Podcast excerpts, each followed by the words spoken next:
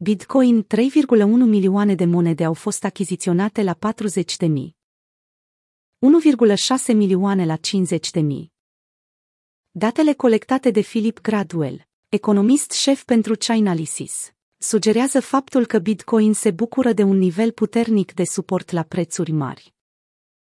3,1 milioane de monede BTC au fost achiziționate la 40 de mii sau mai mult și continuă să fie păstrate în adrese, adică ne au fost scoase niciodată la vânzare.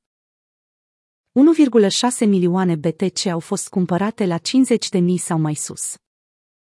Pentru a obține aceste date, Gradual a analizat costul de achiziție pentru întreg supliul Bitcoin de pe 1,500 de grupuri de holderi. Imaginea de mai sus reprezintă costul în dolari americani al monedelor Bitcoin deținute de holderi. Săgeata din stânga jos indică faptul că 8,4 milioane de BTC au fost achiziționați pentru mai puțin de 10.000 de dolari. Cealaltă săgeată indică faptul că până în 29 martie 100.000 de BTC au fost cumpărați pentru 58.000 sau mai mult per bucată.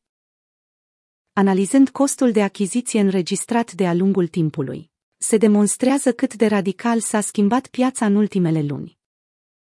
De la o piață pur speculativă, Bitcoin a ajuns într-un climat în care cererea este foarte mare atât din partea cumpărătorilor noi, cât și a holderilor, care au deja Bitcoin și doresc și mai mult, fără să vândă monedele deținute. Criteriile acestea oferă criptomonedei susținerea de care are nevoie pentru a explora nivele de preț superioare, precum 70 ke sau 80 ke din toată cantitatea de Bitcoin amintită mai sus cât a fost tranzacționat pe exchange-uri. Pentru a răspunde complet la această întrebare, vom împărți monedele Bitcoin deținute pe exchange în două categorii, inflow și diferență.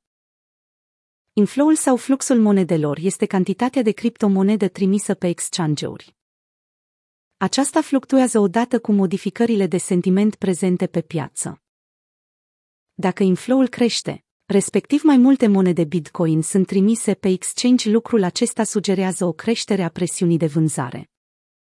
Reciproca se aplică pentru situația în care fluxul scade, respectiv se retrag monedele de pe exchange atunci scade și supliul. Deci sunt mai puține monede care pot fi vândute. Infloul Bitcoin al ultimei zile este de 60.541, adică atâtea monede au fost trimise către exchange-uri pentru a fi tranzacționate sau ținute în custodie.